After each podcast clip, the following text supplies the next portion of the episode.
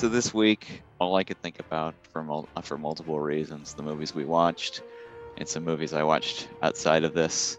I kept thinking of our old guest Winston's quote that was before movies were good Mm-hmm, the entire week, especially with the two we watched today, which feel like the chemtrails of that era before movies were good. Um, but it was like I watched um like everybody, I saw Top Gun Maverick oh. and um but I watched Top Gun 1 the night before and just kind of the advancements in um slickness, overall Mhm. slickness are pretty astonishing compared to the more um Stone Age Top Gun versus the 180 million dollar sequel Top Gun.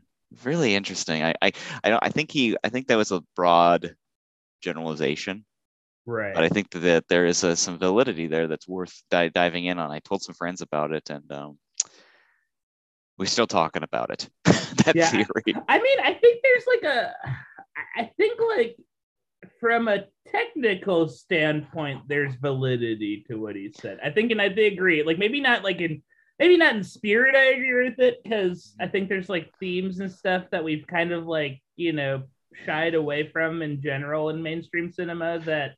And you're someone who agrees with this. and- Yeah. yeah, and more of a proponent for this than I am probably. But like, yeah, no, it's it is like yeah, it is crazy seeing like a modern blockbuster made competently. When the yeah when when the machine is firing on all cylinders, and that includes writing. That include hmm. you know because like before we started watching Top Gun one, my my mom was here and she leans over. She goes, "So what happens to how does Goose die again?" And I was like, "I have no idea. Is it like some training exercise or something?" And in this new one, like Jon Hamm shows up. He goes, "Here's the mission. This is why it's going to be hard." And then we spend the next two hours knowing exactly what that is as an audience, how hard it's going to be, Hmm. the challenges that they're going to face, and how life and death it is. And like in the first one, it's like even the um in the first one, like the beach volleyball scene is there strictly for homoerotic content. In this one, Mhm. we get shirtless uh, touch football at the beach. It's for team building. It's actually part of the story. So it's just it is very interesting. But on the flip side of that, I watched Extreme Prejudice, directed by Walter Hill, Oh, starring get this Nick Nolte, Powers Boothe, Rip Torn, Michael Ironside, Clancy Ooh. Brown, William Forsythe, among many others. Dudes, we're rocking in this movie. but and it ruled. It totally ruled. And you know, that's definitely part of this throwback era. So again, like any era, it's really just about quality versus you know how hard you tried, how much you have to say. Are you a cash in on a movie about called The Fugitive and your movie does not include the titular fugitive anymore? you know, that kind of thing. Hello and welcome to the award-winning podcast, The Academy Academy, the show that discovers the absolute, undeniable, and scientifically proven ooh, greatest performance in your favorite actor's esteemed career. I'm Don Saunderson. and I'm Patrick Remion. Is it And- like UK? Oh no! Hey, it's okay. The Donald Trump of China is here. Oh god, yeah. What a way! What a way to introduce. That was like the first line of the movie, and I was Yeah. like, "Oh, we're off to a hot start." what a movie. Oh, what a movie. Yes, that's right, folks. We're on the odds and ends again this week. Patrick and I are feeling the uh, feeling a little bit of the exhaustion of six Oh, months yeah. of six months of this at this point of seemingly seeing the same late 90s action movie starring Wesley Snipes yeah. over and over again. Yeah. Uh, we will get into why that that is 100% true momentarily here. Um, but yes, we're talking two action pictures from Wesley Snipes this week, two that didn't make the tournament. Should they have? Hard to say. Who knows? We Hmm. will make the call as scientists momentarily, but we're talking, of course, 1988's U.S. Marshals and 2000's The Art of War. um, yeah, two two movies I missed. These were first watches for me. Uh, I believe you said U.S. Marshals was in regular rotation on TNT Yeah. for you. I feel like I've seen clips of U.S. Marshals at least the same amount as I've seen clips of The Fugitive. I've never like finished either of these Mhm. films. I've never seen the, and maybe I, I, I kind of want to go back and see The Fugitive. I had I, I did not have time, but it was kind of on my like like fingers crossed if I have time to do list this week was to watch it because I it, I was a massive fugitive fan when it Mhm. came out. Like I love that movie. And I was at the Videotech in Pasadena a few weeks ago. They were playing it Oh. on, on on the screen and I got sucked in for about five minutes at the register just like watching the movie. So it's still got a real like it's it's a really like classy thriller. It- it- and it seems like a career high for a bunch of people involved. and I think we can get into that in a moment, is that perhaps um, United States Deputy Marshal Sam Gerard is not the best choice to be your number one on the call sheet character, and perhaps he's not a lead guy, at least in movies Yeah. necessarily. I mean, like, yeah, like you- not- I'm not saying Tommy Lee Jones isn't. I'm saying No. this character, um, because in The Fugitive, you know, he won Best Supporting Actor Mhm. for that film, and um, you know, they had basically, you know, Harrison Ford at like, you know, Harrison Ford in that time was, you know, one of the, if not the biggest movie star going, Right. and so it's like, and I think that there's an inherent um trust you have with Harrison Ford. And there's uh, there's plot issues with U.S. Marshals that I'm really troubled with because the fugitive was from the very jump. This guy is not guilty. He's being framed up. He's a wrong. It's a wrong man situation. Like okay, so I want to ask too. He's not like Harrison Ford isn't like a secret agent or anything. no, he's a doctor. So he's like a doctor. normal guy. He's a normal guy who's thrown into like this extraordinary circumstances. Unlike Mark, pick your last name, um, played by Wesley Snipes in U.S. Marshals. With they they have this entire conspiracy. Uh, guys on the inside turn like using Wesley Snipes as a pawn, which, if longtime listeners know, this is not an unusual plot line for a Wesley Snipes movie by any means. It's so funny how like he, he he's always positioned as like he's the best of the best, but then he's always someone's schmuck. Did you realize this happened in Blade 2 as well with Norman Reedus? Yeah, even in that one, it's like, dude, this guy needs new like coworkers. he should work with Tommy Lee Jones regular. I thought I was kind Yeah. of hoping at the end of this movie was like, what are you gonna do now? Well, I'm looking for a job. I we can be on the team. Yeah, Like, you're a marshal now. you're pretty right. You're pretty awesome. I'm gonna make you a marshal. You can't do that, Sam. Who's gonna stop me? Get my chicken soup. God. Oh, what? A, yeah, from the jump though, when he's wearing that, I was like, it's TLJ in that chicken suit. I guarantee it. Like before they even like he take it off, he pulls up the Glock, which will come up, which will come up again. Um, but yeah, so these are like late '90s kind of. Not only in like, you know, I mean, one of them is explicitly based around Y2K, but um, kind of the last dregs of the late the 80s into mid 90s action extravaganza the- yeah. kind of um, post Reagan, Stallone, Schwarzenegger, even to Top Gun kind of Mhm. styled movies, you know, with like badass macho cops, like kind of all the way through this before things got real, like when there was also a demarcation line between kind of kids movies and movies for like dads Yeah. in a way. And um, speaking of which, we another one we, we watched um, Out for Justice with friends, the Seagal movie on Saturday night.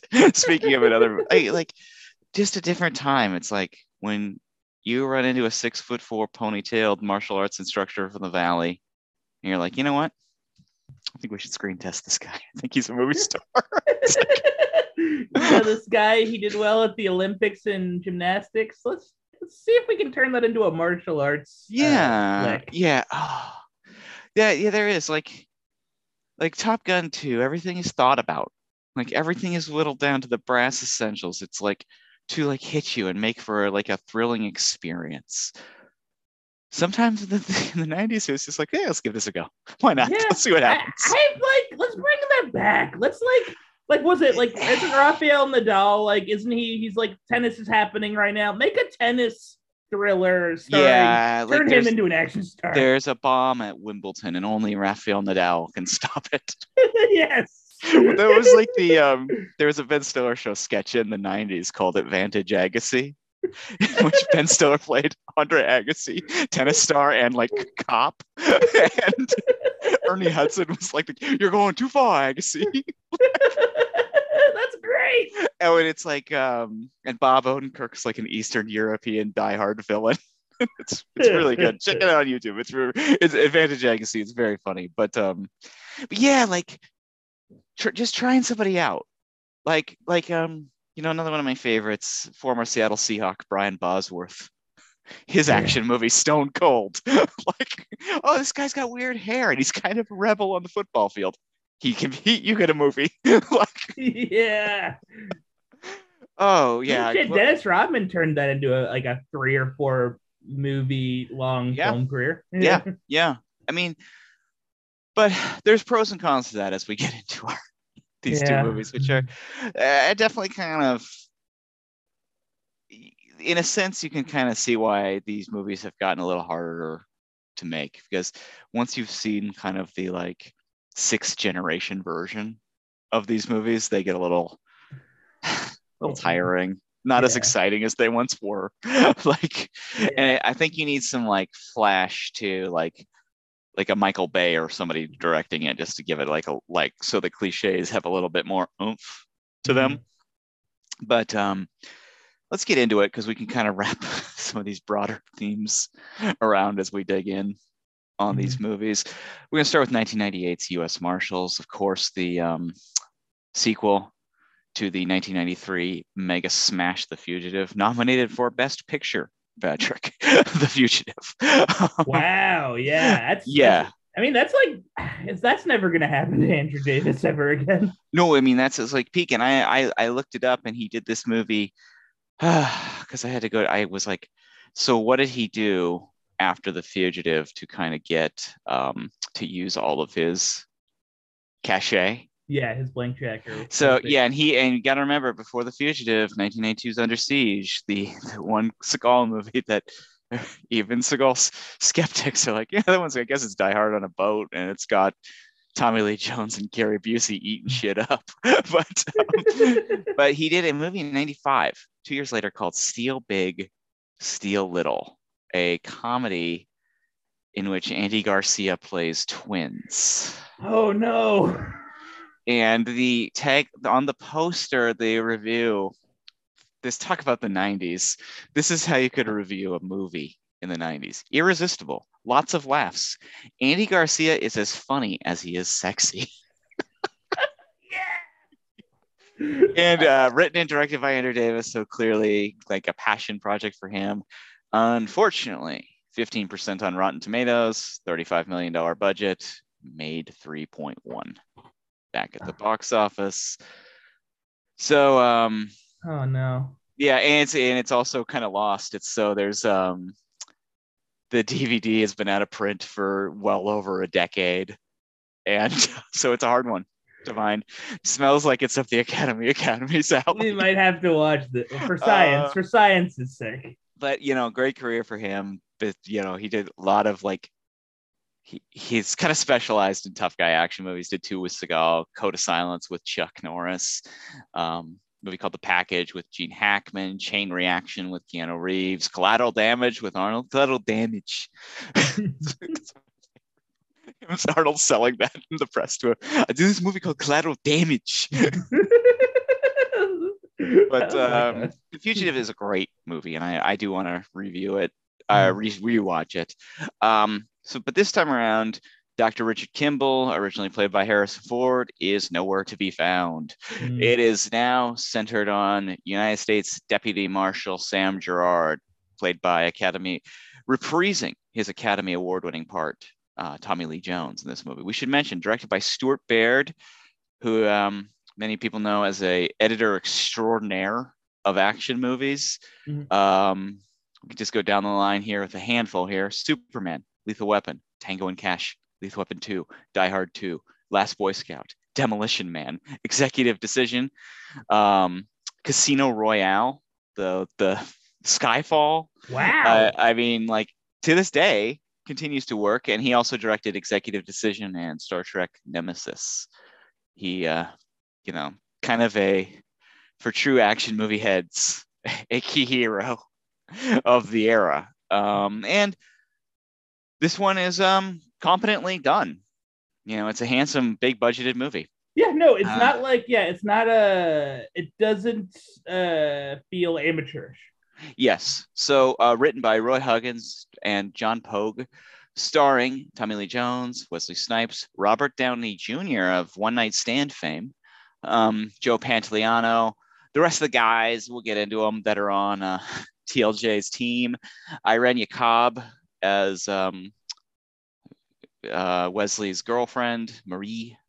Um, and Inexplicably. and uh, Tracy Letts in the mix is one of the Podunk sheriffs. Oh man, those sheriffs just what a what a bunch Yeah. of. Yeah, them making the sheriff, their founding father, the sheriff from uh, Passenger 57, proud. Yeah. Oh yeah. They're they're they're definitely all his like scions. There. yeah, yeah. So this one um cost 45 million dollars to produce. It made 102.4 at the box office.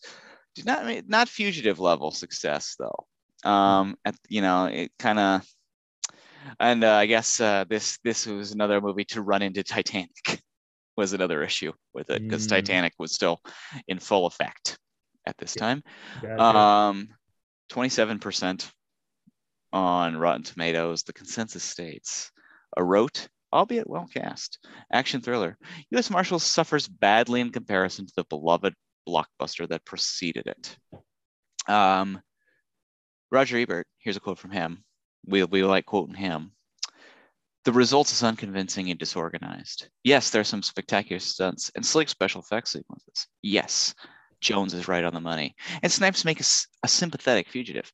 But it's a story that has to pull the train, and its derailment is about as definitive as the train crash in the earlier film. Ooh. Ooh, ooh, salt in the wind, brother. Yeah. Um, Jonathan Rosenbaum, esteemed critic of the Chicago Reader, wrote, not so much a sequel to Fugi- Fugitive as a lazy spin-off that imitates only what was boring and artificially frenetic about that earlier thriller. The little that kept it interesting, Tommy Lee Jones' Oscar-winning inflections, better than average direction, is nowhere in evidence. Ironic that uh, Chicago hates it because it's such a Chicago film. hey, uh, some would say uh, character. Yo, yeah. The, you know Yep. look on look on chicago's imdb you'll see in 1998 uh, u.s marshals I love it when the city of Chicago goes, Gerard, they're going that way. yeah he goes, and he's like get to the truck or something like that the, city. Yeah. It- so the basic plot line to this and it is very convoluted so i'm going to try and keep this as basic as possible Hard to Um, pay attention. wesley snipes our man of the hour plays mark j sheridan mark roberts mark warren pick, pick the moment Yeah. And um, so it starts off, he he's driving a tow truck. Seems like a regular kind of guy. Average. This Joe. uh, this, this this like cookie cutter Wall Street dude drops his cigar. guy. Yeah, I know. In his lap, runs Snipes off the road. Snipes gets in a car accident. Uh, spectacular. I love seeing a tow truck carrying another car flip. I thought that was cool. Yeah, that's cool. Um, Snipes has to go to the hospital. He's hurt. Uh, they discover a gun Mm. in Snipes's uh, tow truck, which at first I was like, that doesn't seem too out of the ordinary. yeah, I would if I was a tow truck driver in any major city, I would probably I mean, you consider like the kind of the policies on that sort of things at least. I don't know. I mean, like Yeah, that, that's uh, depending on where you're getting sent and you know what kind of cars you if you're doing like repo kind of stuff. Yeah, you're probably uh, dealing with a lot of irate dudes. I mean, yeah, the you know, it's out there, chance for some real psychos. Um, meanwhile, um, Tommy Lee Jones and his team are doing a bust to some giant rednecks in Chicago. Yeah. and uh, they all are wearing fun costumes in disguise in the area. Tommy Lee Jones, of course, is dressed as a chicken, handing out free samples of It's- something. And then he pulls a gun and takes off the hat and kicks off the shoes in a really dramatic fashion, and beats and busts some heads Yeah. while doing so. And we get to meet his um his fun team. Yeah, his like Um, his, his uh the, the dramatis personae. and these these these are all returning vets from the fugitive along with him his entire team but get to meet guys like uh, joe pantoliano's deputy u.s marshal cosmo renfro great name got to Mhm. give him that daniel roebuck's deputy u.s marshal bobby biggs um, tom wood deputy u.s marshal noah newman who might as well have fucking target on his back yeah, deputy, this fucker's dead. the Also- kid the kid who they were like showing how the ropes it's like uh-oh um, and um, Latanya, Jack- Latanya Jackson uh, or Richardson, pardon me, as Deputy U.S. Marshal Savannah Cooper, and Kate Nelligan, U.S. Marshal Catherine Walsh, who uh, pulling kind of a disclosure on Tommy Lee Jones, telling him how much she loves him. Mm. um, and yeah, so they they take care of business there. But then um, Mark, we'll just call him Mark for the moment. Yeah. Um, he gets arrested. Wait a second. Mm. He's being accused of a double murder in Washington, D.C. But he, wait a second, I'm a tow truck driver in Chicago. Yeah, being interviewed by a guy who looks like the late disgraced uh, former Senator Dennis Hastert. yeah, yeah. Just a big, Um, and the man. only and the only friend um, Mark has, of course, is his artist slash Starbucks barista slash Swiss immigrant Marie, played by the lovely and amazing Irene Jacob, really slumming it here, uh, Yeah, but no. probably trying to make a take a step into Hollywood type pictures. Not, uh, not, she lie, she looks great with Wesley Snipes. Gotta Yeah, hand, yeah. hand her that. But, um, stunning. uh, and it's like, and after this movie, I was like, I've never seen, I don't know this actress. She's interesting. I'm gonna watch Double Life of Veronique. Uh, watch it for the first time, and I was in the whole. I was like, oh, this poor person went from like this So- to this. the first time I saw Double Life of Veronique, I said that her performance and her entire like spirit was proof of God. I said it, I said that about 15 years ago when I first saw that movie. I called a friend. I'm like, she's proof of God. yeah, and so from proof of God the U.S. Marshals. That's I know, I because I tough saw her walk in. I saw that. I saw her walking in. I'm like, is that my beloved Veronique? like, That's Veronique. who I love so much. she about to like go into a, a Like- soprano uh, falsetto song.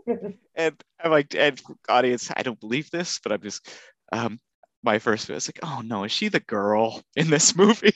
Like, because that's what these movies have. I'm not saying my personal opinion. Like, I would not, yeah, I would not portray it like that. no, but, no, um, no, no. But it's like, uh, But she is. She's the she 100% is, and which, which sucks. you've got this like generational talent and beauty of French cinema. Playing Wesley Snipes' Starbucks barista girlfriend in this movie. she was in the Three Colors trilogy, she's in the three colors. She's in red. and she's offering you a macchiato. I know. This is proof that there, this is proof that there's no God. Wait, wait a second. Is that Denis Leary? Denis Leary walks in. Hey, whatever happened to having American babes working at Starbucks? Now we're getting French babes. yeah. hey, whatever happened to French babes uh, having a uh, doppelganger in a different country? I'm used to seeing you at the Cannes Film Festival, not the Razzies.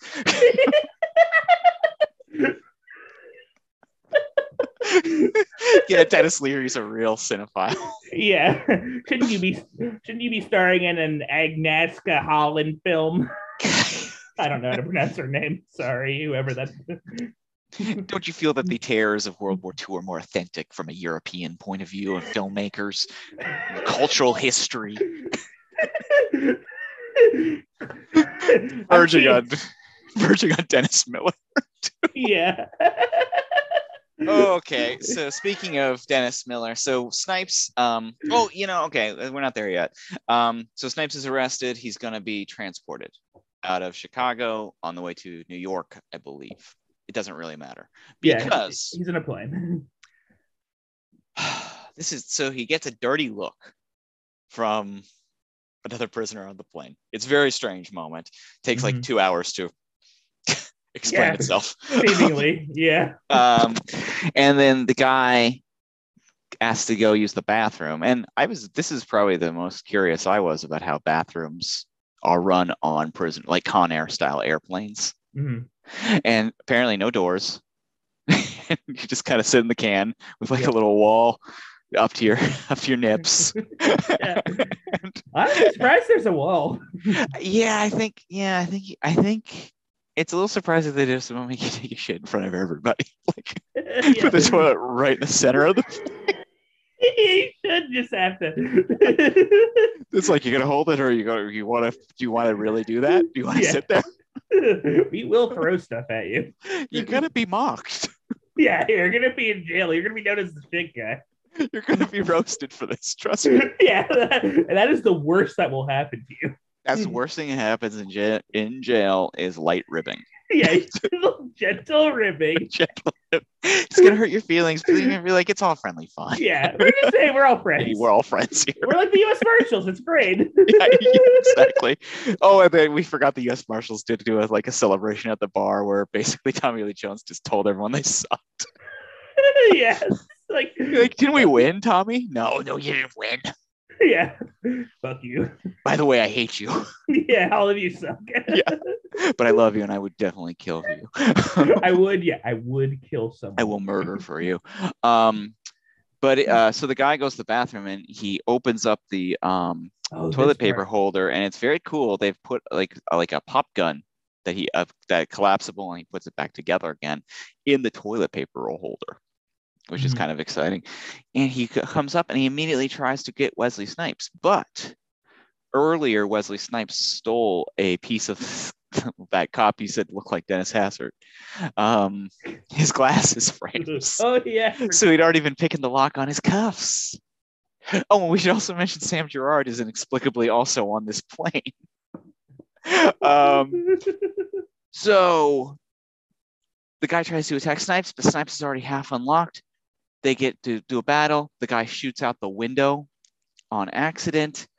Plane Yeah. opens up, and much like Malcolm Jamal Warner in Drop Zone, he gets sucked right out of the plane Uh, and the plane goes up. Oh, it's like they try and land it on a freeway.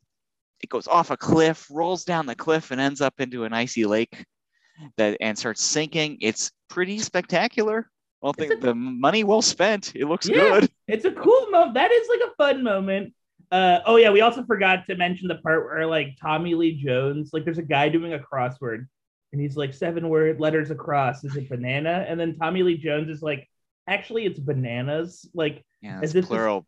You bitch. you dumb. You like- dumb bitch. It's like this is such a stupid thing to lord over someone. Fuck you, Tommy. I don't know. Was, yeah, he's like I I think like again like in small doses in the fugitive and then having harrison ford as a very sympathetic guy who you want to find the truth um it worked yeah. but like as like the guy we're supposed to be like oh we love this guy it's like yeah i mean he's like like we were joking he's basically house on the show house except it's crime yeah. and it's like you can only. Uh, I don't know. I don't know. Continue. Continue. yeah this feels like a tv show Yeah. You are. This feels like a- right. it feels like it could have been it should have just been a tv show with like a fugitive of the week And I think it would have Um, been could have been fun. Maybe I don't know.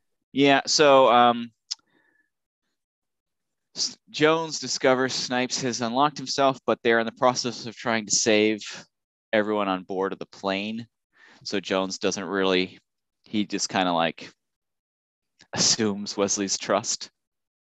And and Wesley seems like a good guy because he's trying to help out in um, getting people unlocked and Mhm. stuff like that yeah. and um, so they do it and of course though um, snipes escapes into the into the woods and folks we got ourselves a fugitive style manhunt now get the team Mhm. together but the Yeah. team this time around also includes somebody from a different unit dss special agent john royce played by robert downey jr much like alan alda in Murder at 1600. Much like Harvey Keitel in Rising Sun. Uh, much like spoiler alert, Michael Biehn and Anne Archer in our next movie. Yeah. Um, uh, the writing's on the wall. we might have a turncoat here. Much, yeah, much, sort. much like Norman Reedus in Blade much like 2. Norman Reedus in Blade 2. Yes. that, uh, or even if you really want to stretch it out, either of Woody Harrelson's characters in Money Train or White Men Can't Jump, Yeah. or um his friend in Sugar Hill, Oh yeah. or his friend in New Jack City, yeah. There's not a lot of good friends. or Ice tea in New Jack City, um, or Spike Lee in Jungle Fever. yes. Does Wesley Snipes have anyone in this world that he can trust? No, no, not at all. No, no, no, no, no. Are almost all of these instances pretty telegraphed and unsurprising as a viewer? Yes, yes, they are. Um, Robert Downey's we- he's he's a sharp dressed guy with a fancy gun that Tommy Lee Jones immediately kind of um, emasculates him for, Yeah. and they go on the hunt. Um, and it turns out so my biggest issue with this movie, and I think other critics did too, is it's so basically Snipes is not just like a regular guy at all. hmm He is not somehow he is a tow truck driver, but he's also um, special. Of course, he's also special forces like operative, and um, he's being framed. But he did kill these two guys, but it was in self defense, which removes the humanist quality of the original fugitive. To put Mhm. yourself in the shoes of Harrison Ford, and what would you do to kind of like exonerate yourself and find the truth? This it just turns into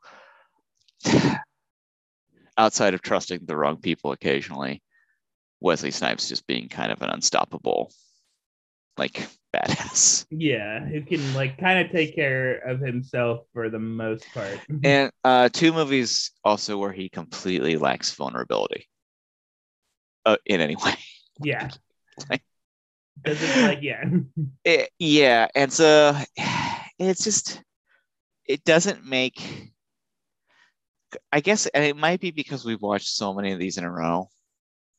I don't care anymore about whatever the truth he's trying to uncover is. I, don't care. Yeah, it's Yeah. like it's gonna like all, at this point. I just I know it's gonna be vaguely xenophobic. That's like What's always it's God, it's been the Chinese and like four of them. Or Yeah. it's like the, either the Chinese or if not the Chinese, it's the Japanese. It's just like a weird, vaguely anti-Asian. yeah, except for he's also like totally obsessed with Eastern culture and wants to like co-opt it for himself Yeah, in a lot of his characters too. it's so weird. yeah, it's weird.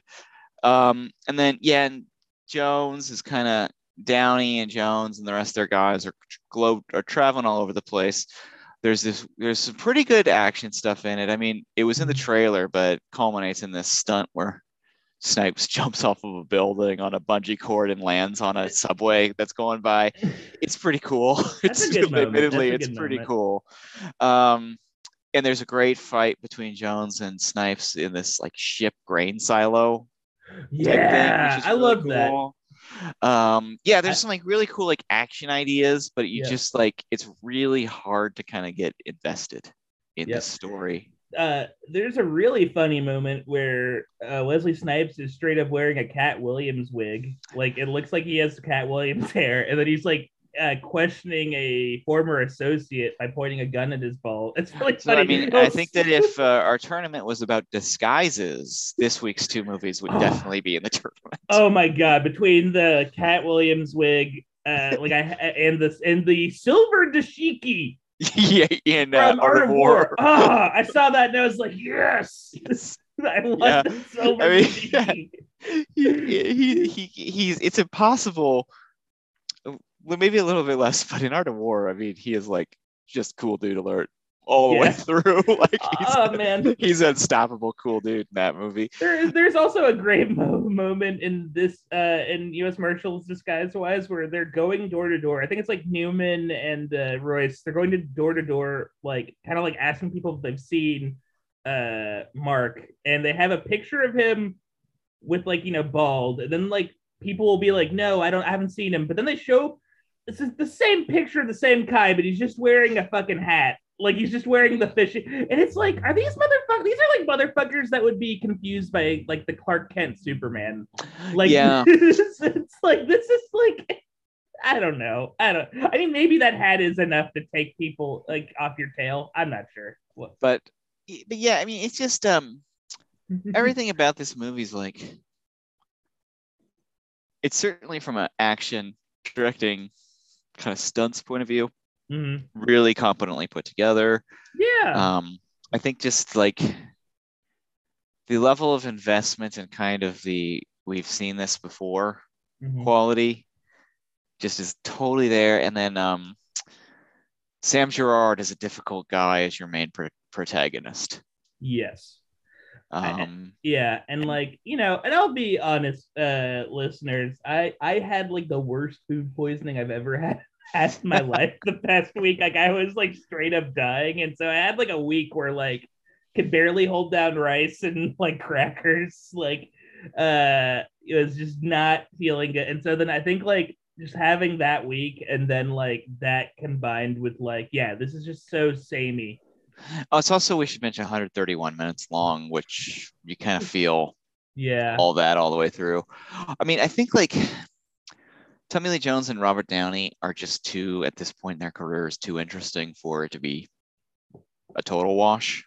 Yeah, it's not the worst. Like I could see like a world where it's like a rainy Sunday and I'm at like my parents' house and they have cable and Mhm. like like this is just on and I'm like, you know what? I'm tired. I'm just gonna like watch this and like la- like veg. And I think I, I really think it's drop zone, boiling point, rising sun, U.S. Marshals, murder at Yeah. 1600. Things are starting to Yeah, starting to really turn Like- into a gray goo. Like yeah. yeah, it's really starting to kind of meld, meld into one blob. Uh, except like Drop Zone is like so fun. Like that. yeah. This doesn't have like if this movie had like a little more fun, like Well, I think like, I, I think the subcult the skydiving subculture yeah, is what makes Drop Zone like fun because it's like a cool specific.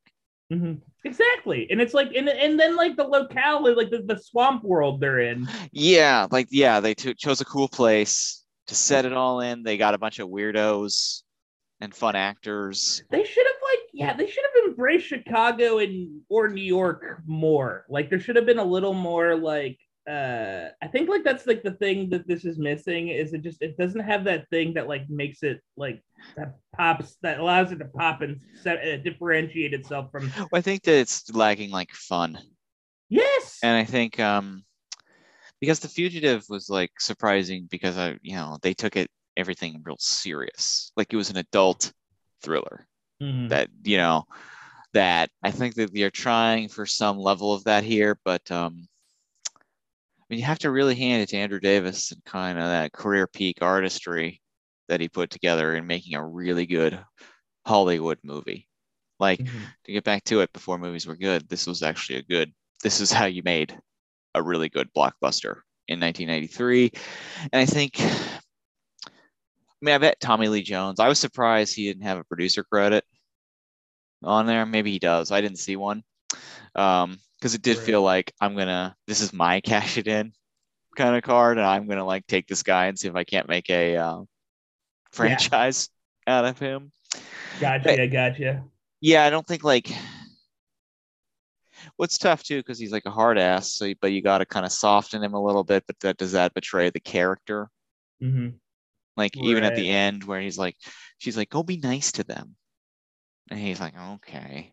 Maybe I think maybe like it, the fact that like like we never see his family. We never see like he doesn't really have an in in a, in a, in a life outside of his work, Yeah, and that's never and that's fine to a certain degree. But then you have to make that. I think you need to like address that to some. but I think that that makes it for an interesting thing when he is the when he's chasing Harrison Ford, and but you're Right. kind of with Harrison Ford for we're going from Harrison Ford's point of view, Mhm. and um, like if they had put this from Snipes' point of view. That's what they probably should have done. Yeah. And but then again, like make him the tow truck driver who's like a Yeah. pat like you can figure out a way to make this like normal guy a patsy. Exactly. Like, or have it like, yeah, or like, there's a way to like do it, or like have them confuse him with this special agent or something. Yeah. Like that. Yeah. Because it's like it, it just it totally you lose the suspense when suddenly he's Rambo. like, yeah. Yeah, yeah. It's like, oh, he's totally competent and Mhm. yeah, because like that was like one thing about like the fugitive as well is like Harrison Ford was a he was like a doc, he was a good doctor. So Yeah. like so which meant he was smart, but he had no like combat experience or anything Right. like that. But he could kind of like figure things out or like that was what made him like, you know, when his back's up against the wall, all the more exciting. Mhm. It's like yeah, Yeah, I think- think the problem too is that that's such a one of a kind movie, and it's like to take that and turn it into a franchise. That's a difficult task. That's a really, yeah. it's really hard. I think it works yeah. better. I think this works better as a TV show. I hate to say Yeah, it because I'm, it's I'm like with you. because you could like in an hour long increment of this asshole, but he's like, man, he's good at this, and you could build out that backstory Mhm. as the show went on and give him like a full like life and you know that kind of thing. Definitely. And I yeah, I just think like, and I I'm just. I can see why people got tired of it, these movies, in a way, like because I, yeah.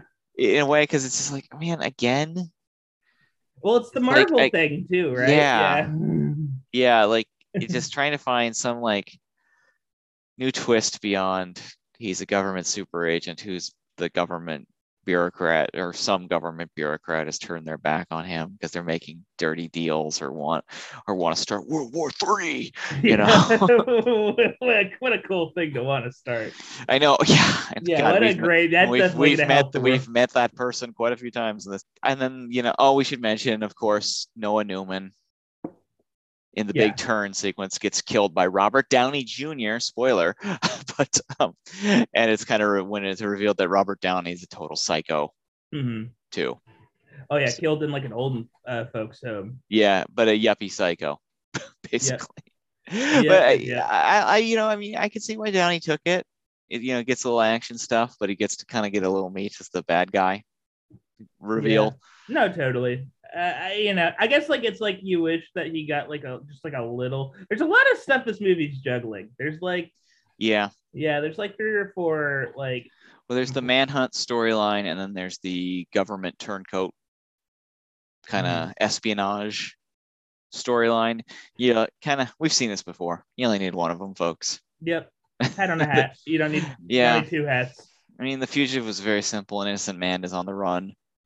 He's both trying to find dangerous people who killed his wife, Yeah. and he's being chased by a dogged, perhaps lunatic U.S. Marshal who won't stop until he gets him. Who is a you can tell he's like morally a sound man, but he's a lunatic about his job.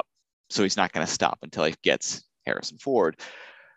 You know, and Jones brings the same intensity here, but now he's the the ostensible protagonist, and it's just kind of this weird, convoluted, Yeah, you know. And I, I just don't know if Wesley Snipes gets in. I mean, he's he's fine in this movie, but I don't think he gets enough. Like, certainly doesn't get to have Wesley Snipes fun.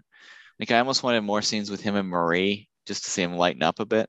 Yeah. Like they got more like yeah, like just something that would humanize the character a little bit, or at least give uh, add a little levity to his performance. Because yeah, Mhm. it's, it's just a very it's just a textbook uh, dour snipes.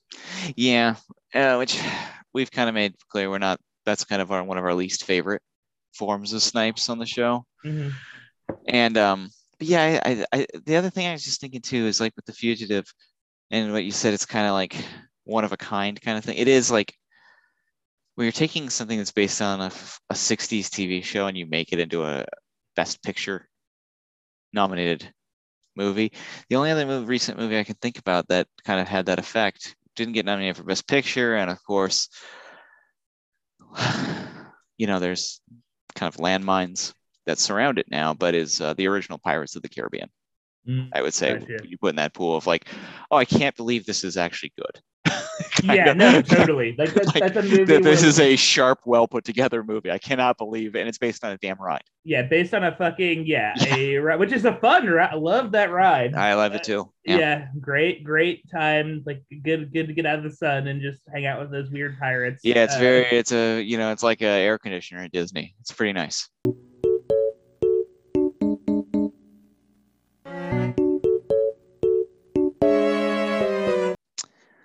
Yeah, TNT knows drama. They definitely know U.S. Marshals.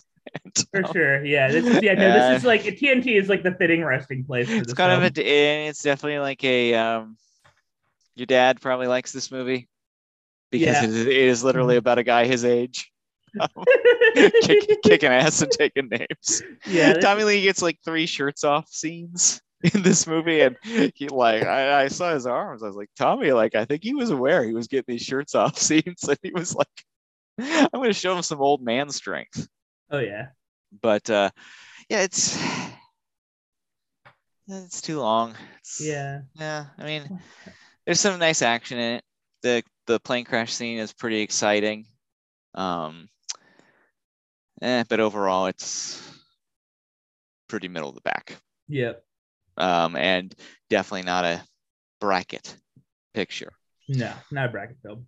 On the other hand, maybe the Uh, next one is. Maybe. Of course, we're talking about 2000s action spy drama, The Art of War, directed by Christian Duguay. Duguay, I'm not I, I, I'm sorry, Christian. Um, I'm not entirely certain. Uh, screenplay by Wayne Beach and Simon Barry from a story by Wayne Beach. Um, this film stars Wesley Snipes as. um, the, the, did you know that the calls, the call letters for his agency are SAD? So he's SAD agent Neil Shaw. Aw.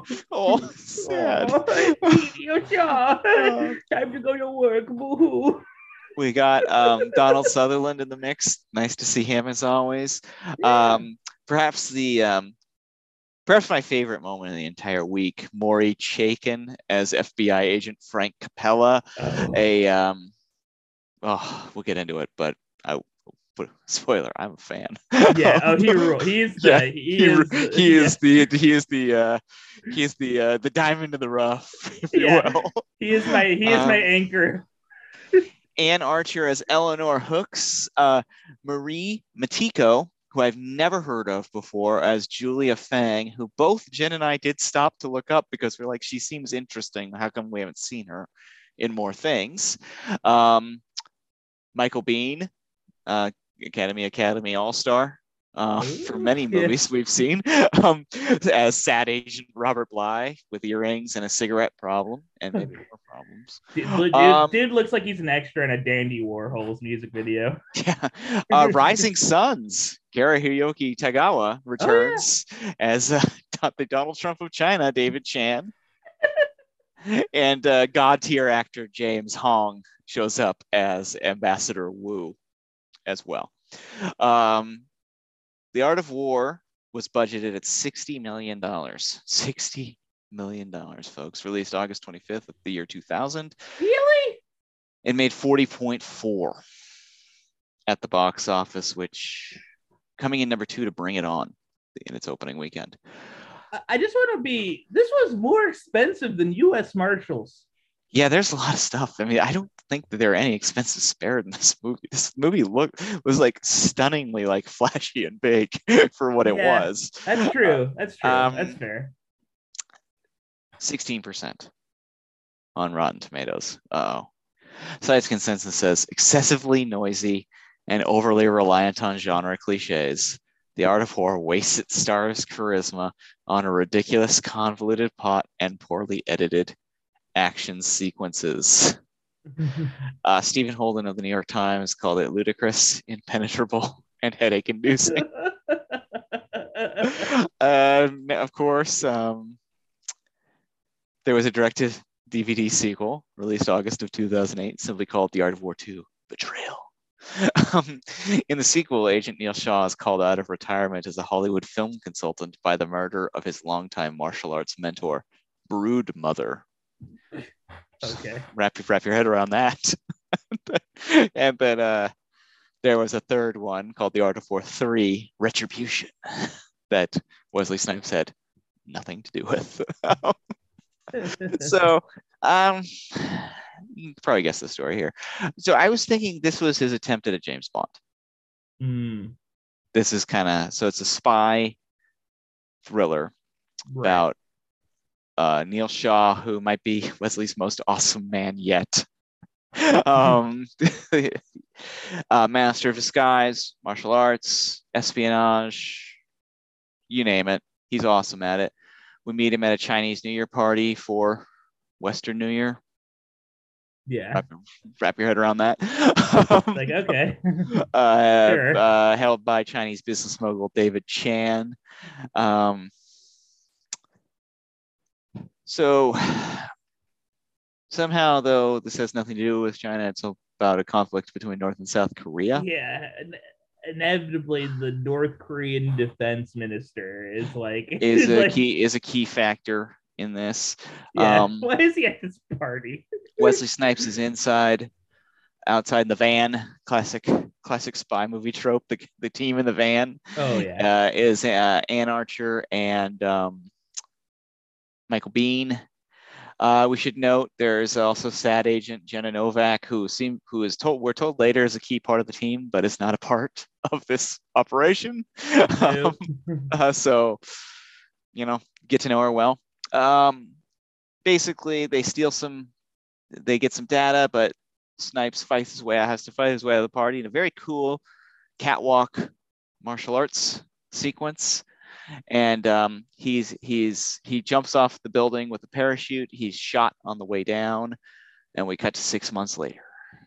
yeah as he's getting like it's so funny because it's like he solves this like you know he they they figure out this problem he uh uh goes down on his parachute i think he like like doesn't he like jump on a chinese dragon or something like that there's something involved So Anne Archer like slams the tail of the Chinese dragon in the back of the van. yeah Wesley lands on the Chinese dragon, and then the van drives away. And he's just kind of hanging onto the head of the dragon as it's getting pulled down the street. and then it's immediately fade to six months later Yeah, it's and then um, so all sorts of stuff's going on, but we should really make it clear Wesley Snipes is in recovery and he's playing one-on-one basketball with Michael Biehn. oh two cool guys Two cool guys. Uh, Michael Biehn knocks Wesley down in like in a terrible fall. opens up Wesley's wound that still hasn't healed after six months. Um, yeah and M- Michael Biehn makes a big point of that he needs to get stitches. More on that later. Mm. Meanwhile, FBI agent Frank Capella, who is introduced, one of my favorite character introductions we've had in a long time. He pours some sugar into his coffee and he's stirring it with his finger to get the sugar in. And his young partner goes, Isn't that hot? And Maury Chaykin, as FBI agent Frank Capella, goes, Yeah.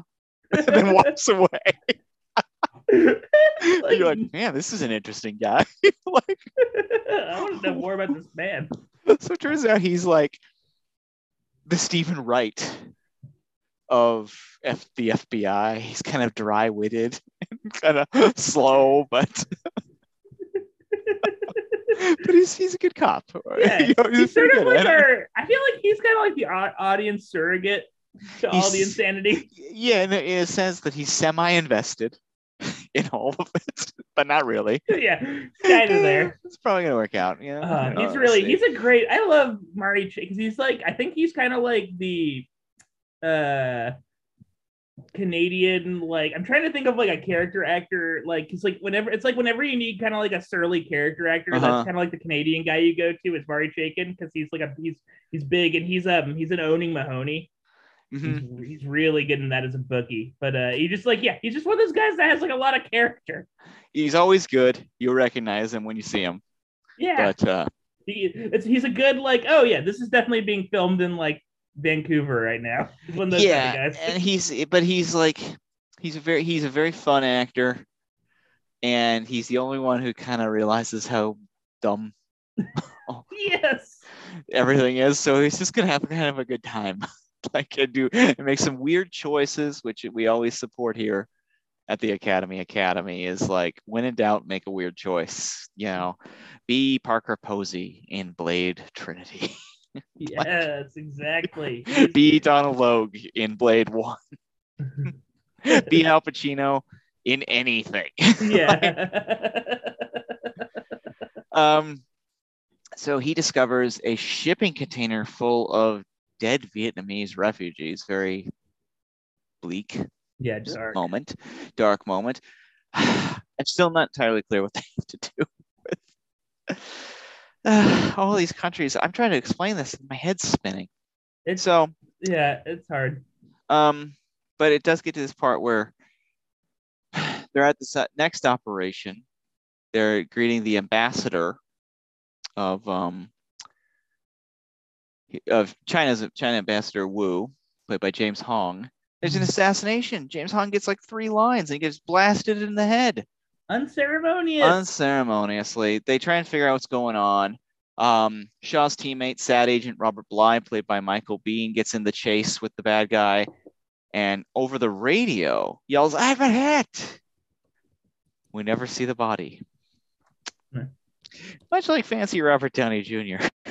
showing up in U.S. Marshals and joining the team inexplicably.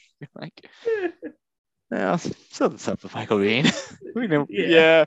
Leslie would have run into his body. We would have seen him get shot. This is a very violent movie. um, like, yeah, this isn't yeah, something something fishy here. so, but Wesley's arrested for all of it by Agent Capella. They're taking Wesley away in the van in the middle of a prison transfer, though. Triad members show up Mm. and grab. Do they grab Wesley Snipes? Well they, yeah, they- Shaw's captured. Yeah, because he does that cool scene on the truck later on where he gets out. Yeah. yes. All right. And they shoot Maury Chaykin. And I was so crestfallen Same. this moment because I was like, you're going to kill James Hong? Then you're going to kill Maury Chaykin? Your bench, you're emptying the, end Michael Biehn, you're emptying the bench here, man. we need these people. A- Anne Archer cannot hold this movie on her own. Yeah, I know those. Her, sh- her shoulders are strong, but not that strong. but fortunately, Maury Chaykin's wearing a bulletproof vest. Whew, big relief Yeah, from good. the audience there. yes. and Wesley ends up in a world of espionage. Um, this time around, the girl is Julia Fang. Um, Marie Matiko, I liked. I thought she was really. I thought she was um, charismatic and really cute, and popped off the screen. Yeah, she's a great. Yeah, you know, thank you for why. fun actor. I don't know why um, we didn't, haven't seen more of her over the years in other other other films. Yeah, it's like a weird. This movie feels like a weird product. Like it feels like there's like a like the director's French. There's like this like this movie has like a Luc Besson energy. Yes, it does. Good call. Yeah, Good call. yeah. Like it feels like yeah. So it feels like I don't know. Some it's a the production Who's of that? this movie. Uh, uh, Olivier Megaton. Dir- could have directed this one, or Oh, uh, Louis hugely. Louis Letter. yeah, That that that crew. Yeah. Whoever um, directed District uh, was a B thirteen. I can't. Yeah, yeah. but it's a um, it's super super flashy. We should also note that the opening credit sequence is like utterly like the most 1999 2000 style font and like like slamming electronica music and digital tech like oh and uh, the fear of y2k is all over this movie as well um but basically uh as usual neil shaw has been betrayed by his you know or maybe betrayed but he doesn't know yet. He's got to figure it out. He's on the run. The only person he can trust is a pretty lady who's kind of there to help him. Mhm. and he goes deeper deeper into the underworld of basically like he's dealing with the triad. He's Yeah. dealing with the united nations. He's dealing with chinese businessmen and um, fortunately he's awesome at everything uh, Yeah. he quotes the um, you know perhaps was studying up on it in passenger 57 but he, he quotes the art of war liberally Cool. and in a cool, totally cool way It could be. This could be the same guy. This could be. it, it really yes yes it could be he's like back in the um John Cutter is back. I mean Neil Shaw, John Cutter, Yeah. Mark, whatever. Mark, Mark Sherman or Sanders or whatever the hell his Sher- name Sherman Oaks, yeah. Yeah, Mark Mark Pacific Palisades. Mark Van Nuys. yeah. Mark Glendale. Yeah, Mark Glendale. Mark, I can't believe he did. Mark Burbank actually does sound like it could have been one of his names. Oh, totally. Mark. Anyway, Yep. Los Angeles suburbs aside, Mhm. um, oh, Mark La Crescenta. That's where that's where I live. Ah, but uh, anyway, it's too convoluted for me to try and explain what's no, going it's on. something, something about like uh I don't know. I'm not gonna try either. I'm tired. So basically, Donald Sutherland, who take Alan Alda's befuddled character before he becomes evil warmonger Mhm. and murder, and just leave him as an old befuddled guy. That's where you get with Donald Sutherland's character in this movie. and uh, he's UN Secretary General Douglas Thomas. He's just trying to keep the peace, baby. And Mhm. so he's trying to broker some sort of peace agreement. But basically, you know, spoiler here, we find out is that his number two, Anne Archer, Eleanor Hooks, does not want peace. She wants war, baby. She wants to start this conflict because it's some crazed right wing bullshit. Mhm. And so she does not want this gr- agreement to go down. So they're killing the ambassador. They're blaming it on Chan. They're blaming it on Neil Shaw. But fortunately, Neil's there to like get to the damn truth. Uh, the the other big truth, of course, is that um, pickup basketball buddy, earring aficionado, Michael Biehn, is a raving psycho Yeah. who is still alive and is now being tasked with killing Wesley Snipes. He's basically just turned into Vernon Wells in Commando. yes. Yeah. Oh my what a what a great comp. yeah. I'm not gonna kill you, John. I'm gonna fuck you. What? you, you need to calm down, dude. so you uh kind of dressed like a chubbier Freddie Mercury. Yeah. yeah. I don't see how Vernon ever thought, yeah, you're looking like You're not cool. You're not cool, and you're not a challenge for John Matrix at not, all. Not at all. A guy didn't just the name John Matrix alone should scare you. Yes, it scared, yeah, it scared the shit out of me. Yeah. He's like, he seems like a sweet guy feeding deer with his daughter Alyssa Milano, but he's like a bad dude. Yeah, no, he's like, yeah, he is just cutting through people like cordwood, man. You need to get out of there. Now get Yeah. out of here. You and Yeah. Dan Hedaya need to run. If anything, that chainmail shirt you're wearing is like cumbersome. Yeah, and not and not cool. yeah, not cool. Doesn't yeah, look like, good. Like, where did you get that at? Ren Fair, motherfucker? Get out of Well, here. it doesn't. I mean, he's got to think about his kind of like body type. It just doesn't really fit. Which is, if like, yeah, Freddie Mercury had a bad breakup, Was at Ben and Jerry's a lot. then Ben and Jerry's a lot. He's like, Ben and,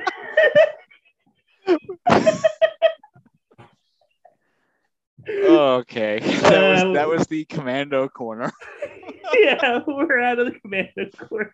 A movie that is stupid, but so much fun. It doesn't matter. Exactly, a movie that's so great because of its stupidity. It And does it, not take itself seriously it in the owns it. slightest. And it- yeah, just like yeah, totally like yep, this is this is what we're making, and Yeah. take take it or leave it.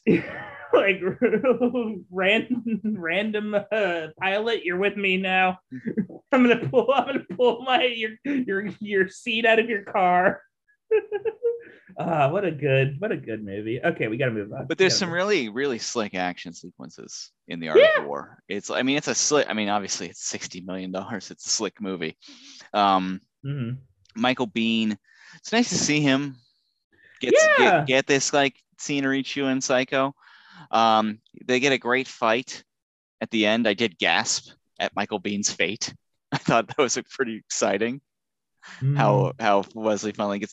They do this like Matrix sequence with silenced handguns, oh yeah which is really insane because none of these people are like from the Matrix or have superpowers. They're just, it they're just dudes, like, and yet they can dodge like close range handgun fire. yeah, and they can see like the the air around the bullet or whatever. Oh, yeah, yeah. Like Wesley Snipes has these like precog moments, like from Minority Report. he can like touch walls and be like, okay, this Like, lady if- was thrown. yeah, because he knows the art of war. Because he read Sun Tzu's Art of War one time. Maybe Sun Tzu gets you into the Matrix. Maybe that's the Yeah, well, it's like the seventh level of Scientology that they won't tell you about.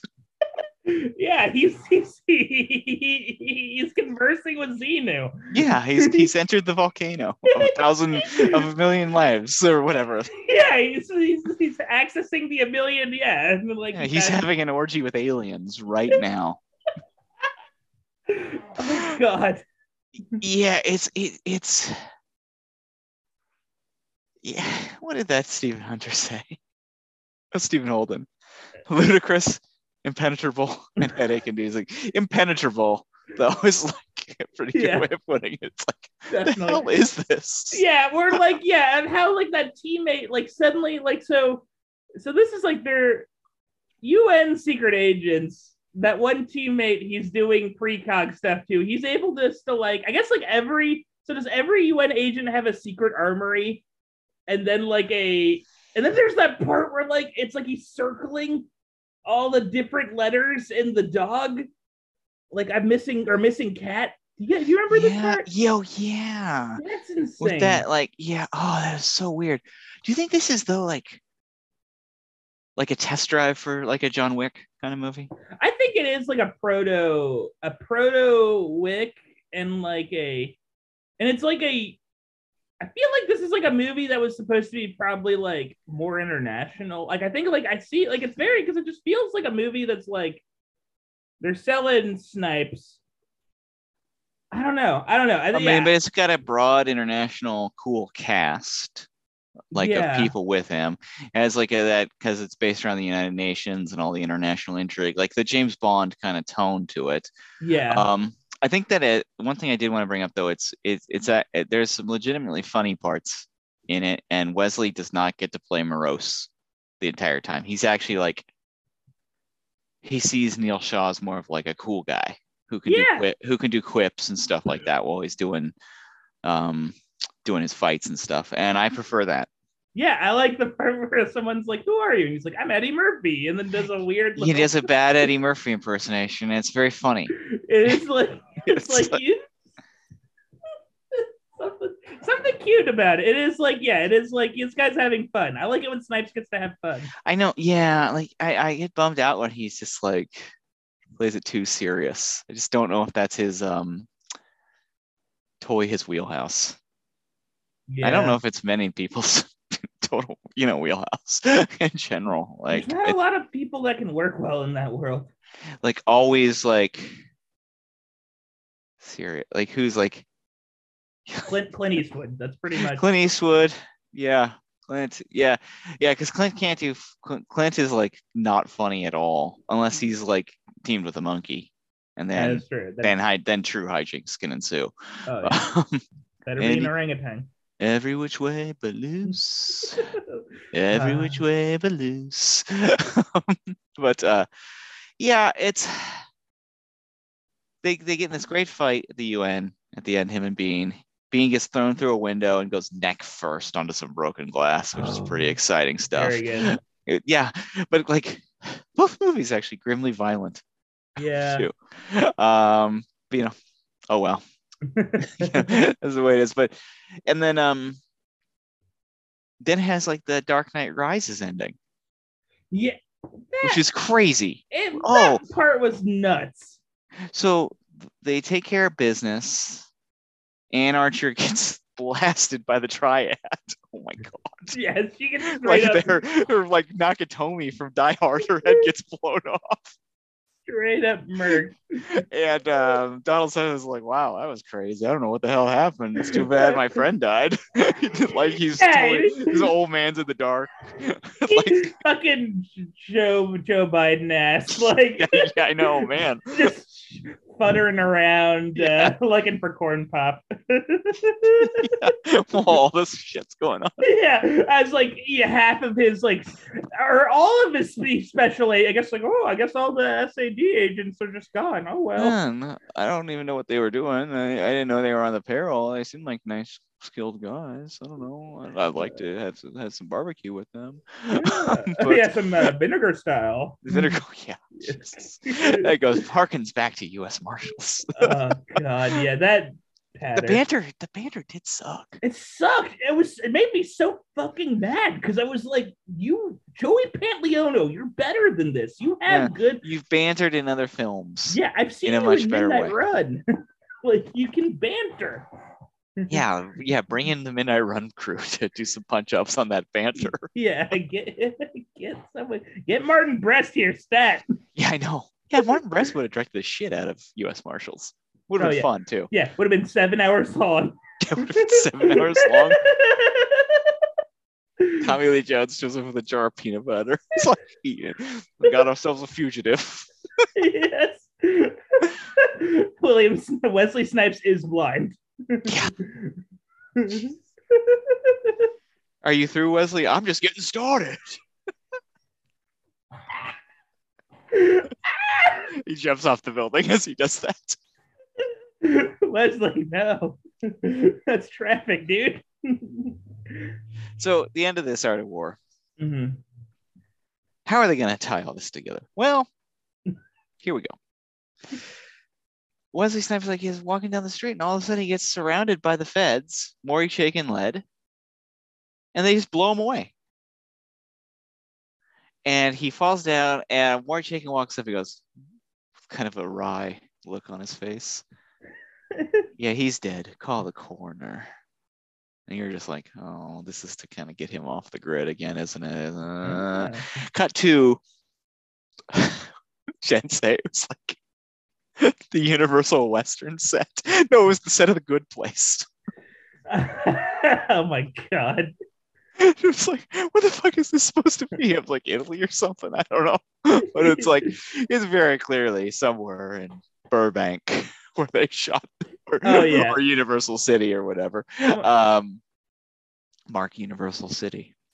Um, and our friend Julia Fong, the the guy who I thought was in a relationship with the gal who got her throat slit, I did too. and apparently just the best of friends. We're good friends. Whatever. Okay. Some of the best friends.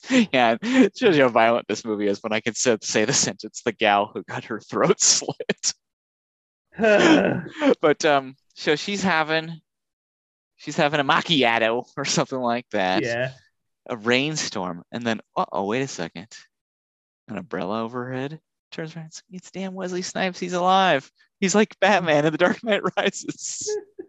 Yeah, I would have loved to have seen Maury Chaykin at like a, a cafe across the street, like not yeah, nodding and saying, approvingly.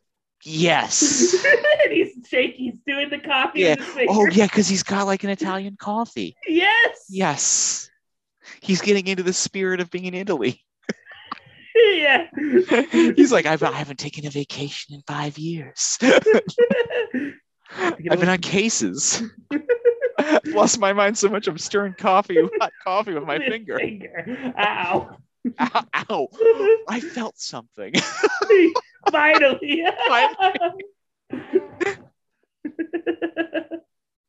And then yeah, they walk off, and there's a lot of rain in this movie too. Rain, um, maybe another character in the film too. Mm, True. Yeah. Check out Rain's IMDb page for some, you know, uh, probably best known for like Seven or Blade Runner. Yeah, I think Blade Runner Rain did a pretty good job there. Yeah, Rain, hell of a that was like their dog day afternoon. Yeah, that was yeah. Rain's kind of like a John Cazale, you know, underrated.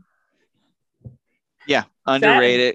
Yeah. sadly, Sad lost Rain. sadly lost Rain quite young. yeah, had like this great like yeah six or seven films, and then just so you know dark. yeah ended with Art of War. Yeah, Art of War. Oh well. Uh. And and those goddamn bastards at the Academy forgot Rain in the in memoriam that year. what the fuck? Come on, Rain. Rain was in a lot of good movies. Rain. Yeah. Rain wasn't just a TV star.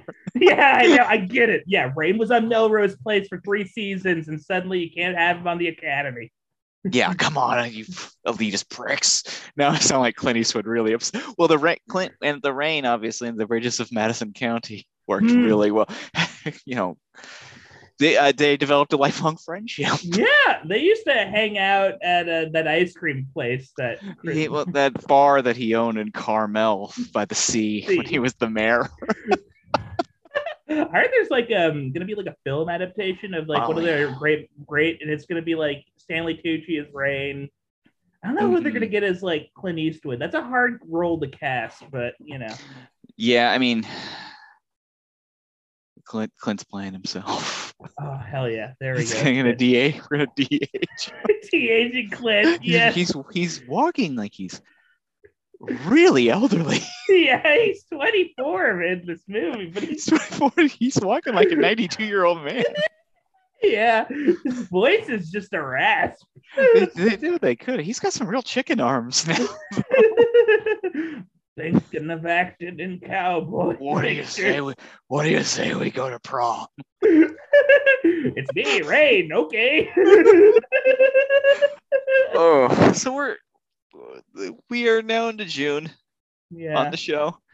We We've we've reached lost the six six month mark. we've lost our minds. We have Lost mo- most of our listeners and our minds. yeah, nothing left. Uh, uh, both these movies aggressively middle of the pack. Yeah, I mean, they're not incompetent. no. They're watchable to an extent. Wesley Snipes, I think, is more fun in Art of War. I like. I, I actually think we could have put Art of War against Passenger Fifty Seven instead of um, Boiling Point. I'm with you, 100. percent I actually think that would. have, Or no, I guess what did we do? with Boiling Point was versus New Jack City, I think. Oh yeah, Or who's to say anymore? But Passenger Fifty Seven, of course, played Drop Zone, which stays in the tournament. oh you keep drop zone in. but I think, yeah, looking at it, uh, Boiling Point. Oh no, Boiling Point was against Demolition Man. Yeah, let's put Demolition Man versus Art of War. Perfect. That those those two fit so perfectly. Yeah, yeah, we'll take it. And I think um, there at least would have been a conversation because I think he's kind of fun in uh, Art of War.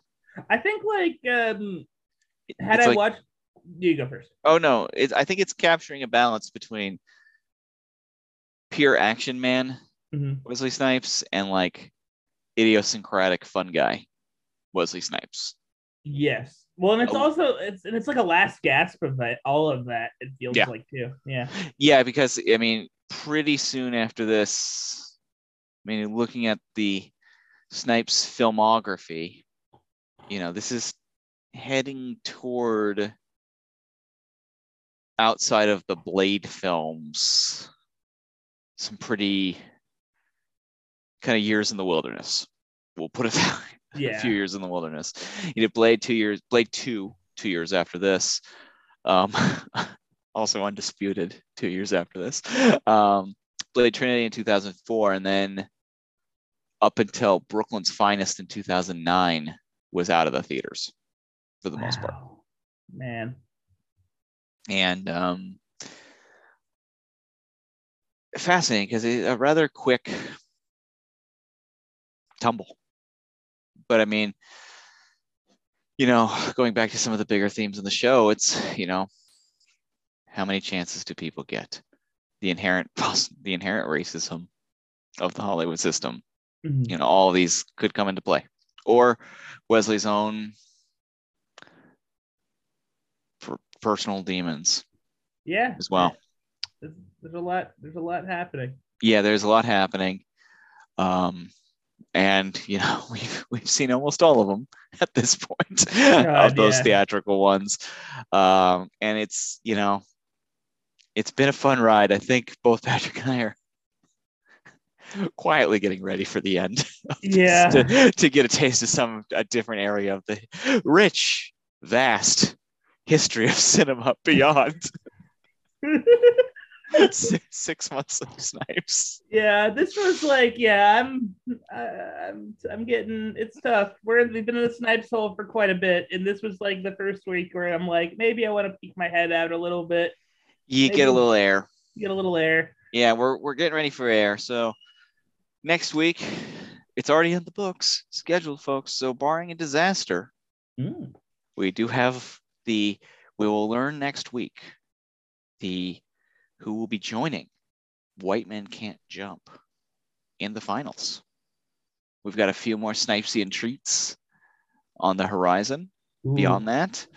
Um, but as it stands now, probably we- we've probably got about a month or so of snipes left. Um, Mhm. uh, but it has been fun. I mean, he's he's a terrific fun time. It's been cool to watch some of these movies. I think that you know, definitely like showing a little bit, going back to our initial conversation, talking about movies like um, Double Life of Veronique and Arnaud Desplechin's uh, Deception.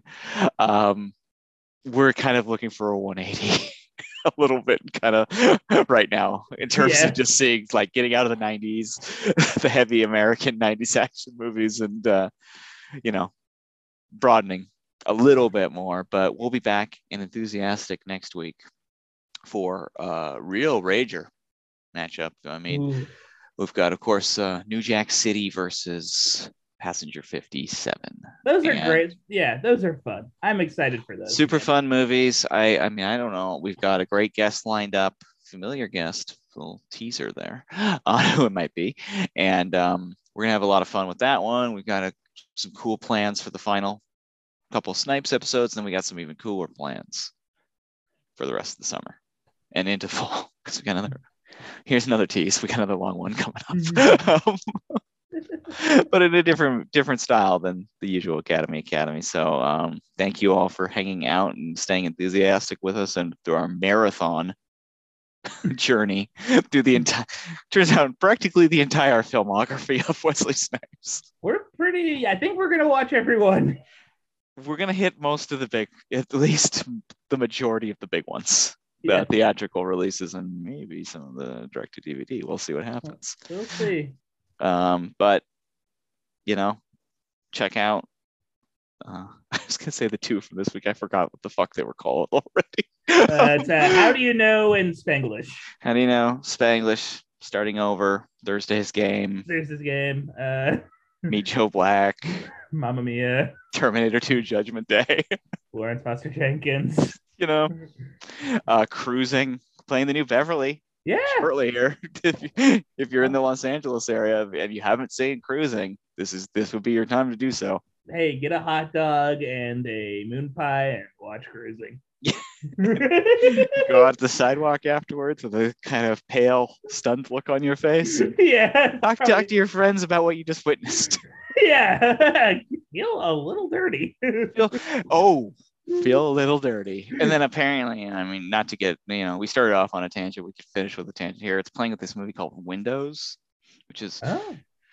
Apparently just as oh no. controversial and off-putting as cruising is, but from a female perspective. Oh, Um, but I guess that's interesting, cool. interesting thing about it, it's the only film that Gordon Willis ever directed, the cinematographer of the Godfather films. Wow. Yeah, and uh, apparently it's a hateful film. Oh no. Yeah, like very rough. Gordon. Yeah, No. Mm-hmm. yeah. I heard someone say there's a reason that was the only film he directed. like, Ay, ay, ay. yeah, yeah. So I don't know. I, it sounds like a long night, but Cruising's a very interesting movie that I do think people should check out. I think it's like uh, an interesting movie to check out at least once from like Yeah. at the very least from like an anthropological perspective. Yeah, and seeing it in a theater is quite. A, I saw. I saw. The, I saw it at the New Beverly last time they played it there, and uh, it is quite an experience to see it in the theater Sure. So you heard it here with a, first.